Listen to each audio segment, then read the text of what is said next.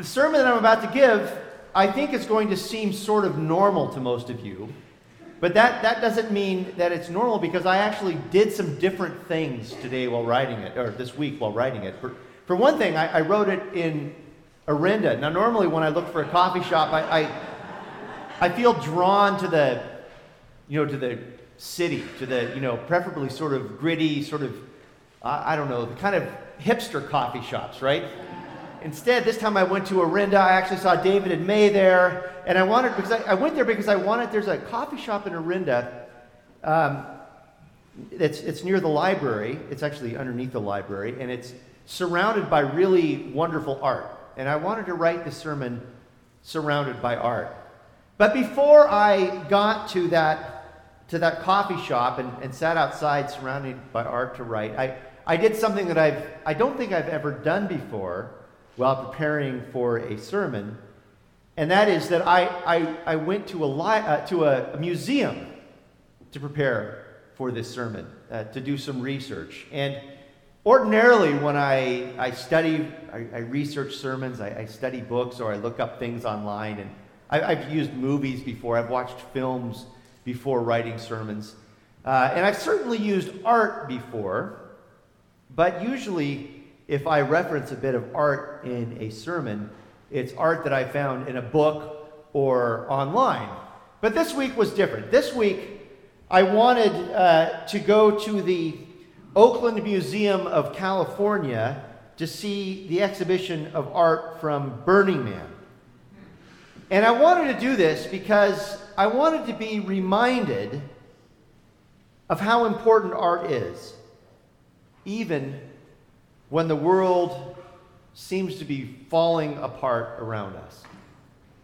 Now, I don't know if the world is actually falling apart around us exactly, but, but for me personally, and, and, and I think for California and for the United States and for the world, this has been a crazy week. It's, it's been a week when it, it kind of feels like a good idea to reject any activity that might not seem entirely essential.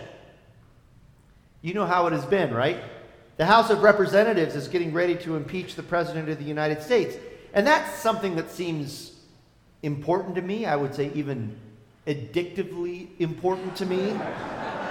There's a because there's a part of me that feels like I need to be watching or listening to the hearings that I should be talking about impeachment with my friends in person and online. And I should be doing this nonstop. After all, history is being made.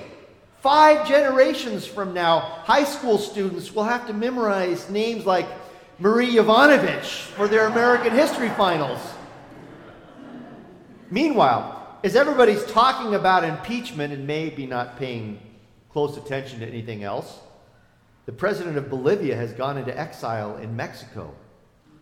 Protests are ongoing in Hong Kong. Our president met with the president of Turkey, who's an autocrat, who's just invaded a neighboring country there ethnically to cleanse Kurds from the bits of Syria that border Turkey.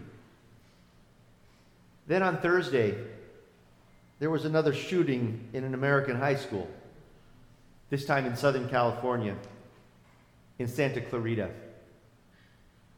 I have a cousin who lives in Santa Clarita, and my cousin has a high school aged son. This shooting hit awfully close to home for me. And on another personal note, on Tuesday, my father in law passed away. So, crazy week. I would even say that for our world and for our country, for our state, and for me personally, and maybe for you also, this has been an apocalyptic week.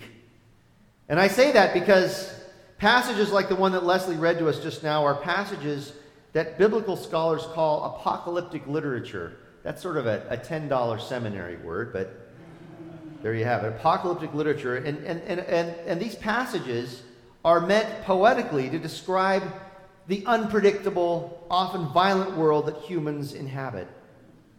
A little more than 200 years ago, Christians, especially in America, began in earnest, using the Bible's apocalyptic passages to try to guess what will happen in the future. But originally, this, this particular form of writing, which is found in both of the Christian Testaments and, uh, and in other ancient writings as well, this apocalyptic literature was meant to, to use mythic and poetic language to describe the current suffering and the eventual triumph of oppressed people. And while I, I, cannot say we've yet experienced the great triumph of the oppressed, we've yet to see the long arc of the moral universe bend towards justice. Most of us can read the morning paper or reflect on the living of our own lives, and we can see how apocalyptic images kind of makes sense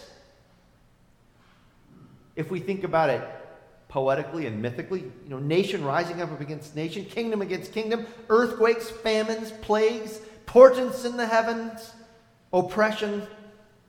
That's us these days, as far as I can tell, at least poetically, at least mythically. And in days, days such as these, is there any time for the work of art in the world as we know it? Does the creation of beauty have a place? The pursuit of joy? Well, that's why I wanted to go see the Burning Man exhibit. I wanted to see whimsical vehicles and imaginative costumes at the exhibit. I don't know if any of you have been to that exhibit, but there's these bizarre mushrooms that are like 10 or feet tall or more, and they just kind of expand and contract. They're made of paper or something.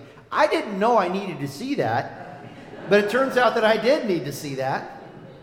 Just like I needed to see a really cool portable movie theater that they had in there.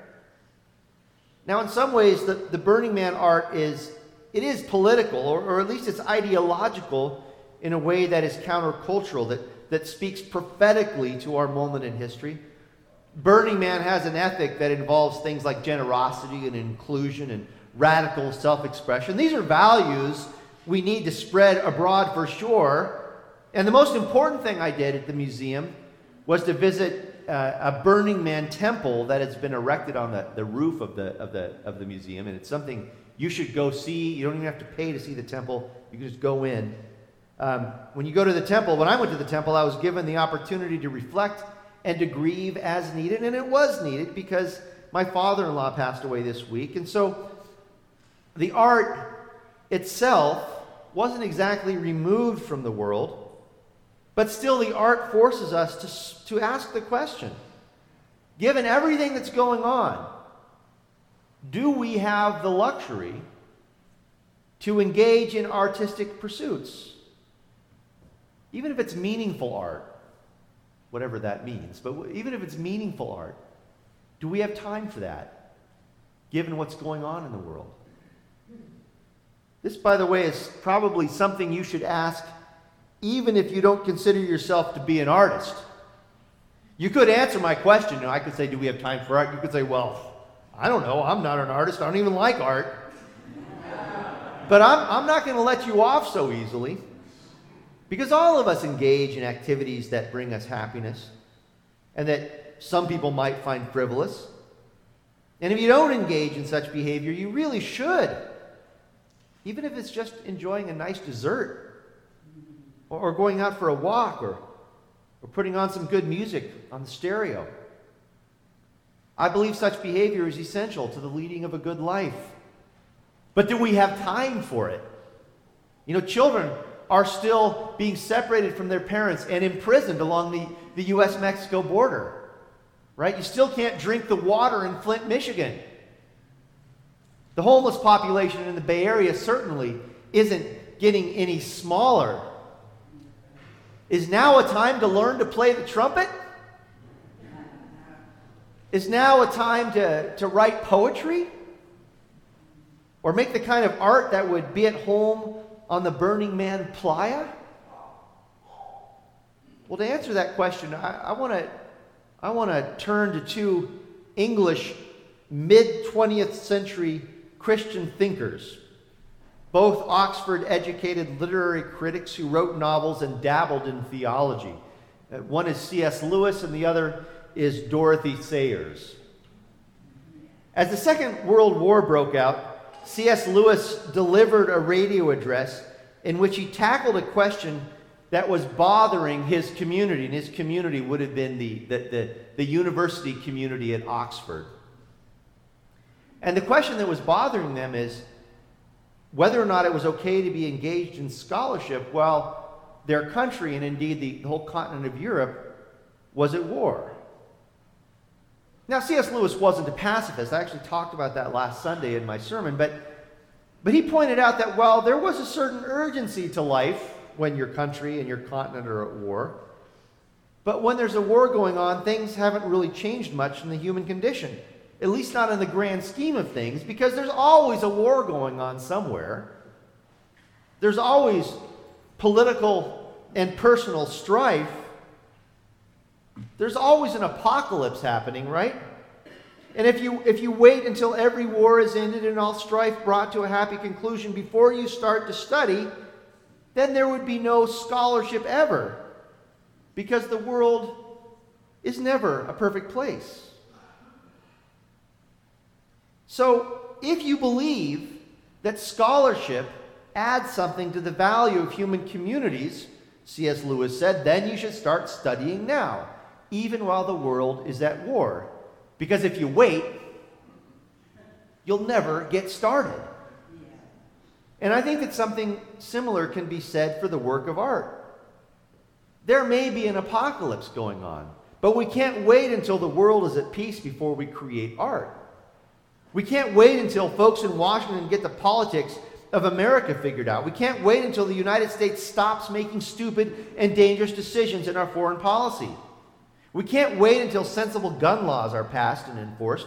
We can't wait until every person in Oakland lives in a warm and safe dwelling place. If we believe that the creation of and the enjoyment of art improves our communities, if we believe creative expression adds to the value of human life, then we just have to get started. I'm not saying we should ignore political issues or social issues of global peace or stability. We should work for a just solution to homelessness and any other number of issues. But we also should engage in creative expression. We should make music. We should dance. We should cook wonderful meals. We should knit. We should garden.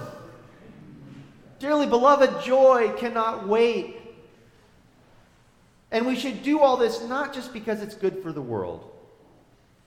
We should engage in, in creativity because it is spiritually important. And here's where the work of Dorothy Sayers comes in. And, and I think I've, I've told you this before from the pulpit. In fact, I know I have. But Dorothy Sayers was of the, was of the opinion that we should be creative because God is creative. In the first chapter of Genesis, which tells the Bible's first creation story, God is presented as a creator, an artist, a maker, and humans are described as being made in the image of God. Which means, according to Dorothy Sayers, and I think she's right, that when we are creative, we are giving expression to the image of God in which we have been made. We are being, cre- we are being human. When we, when we engage in the creative process, either as creators or as enjoyers of art, when we do this, we are being human in the very best sense of what it means to be human. By the way, for Sayers, this God image creativity was not limited to what we consider traditional artists. As far as Sayers was concerned, and I agree with her, everyone needs to be creative. Now, Dorothy Sayers described how a carpenter who made a bad table was violating the image of God. And I'd say that a plumber who doesn't honor the image of God in her by creating beauty with plumbing will end up installing toilets that don't flush. And who wants that? Or who wants a lawyer who, who doesn't think creatively, creatively about the law, or a, or a shopkeeper who doesn't employ creativity in thinking about what to sell. When the image of God is alive in us, when it's manifested in our work, we are doing nothing less than making life livable for ourselves and for our communities. And that's important if we're if we're making abstract art, and it's important if we're changing the spark plugs on a Honda Civic. We need to engage our work creatively and thoughtfully. And we need to engage our work in such a way that we give expression to the image of God that is within us. And we can't wait for politicians or warmongers to work things out. Nor can we wait until every sadness in our lives is resolved. We need to start now. We need to start now, right in the middle of the apocalypse. We need to make the world more beautiful. We need to make the world more livable and more filled with evidence that we have been giving expression to the image of God in which we are made, regardless of our art, regardless of our occupation. There's an apocalypse going on out there. There's always an apocalypse. And the apocalypse needs artists. The apocalypse needs you, and the apocalypse needs me. So let's get to work. Amen.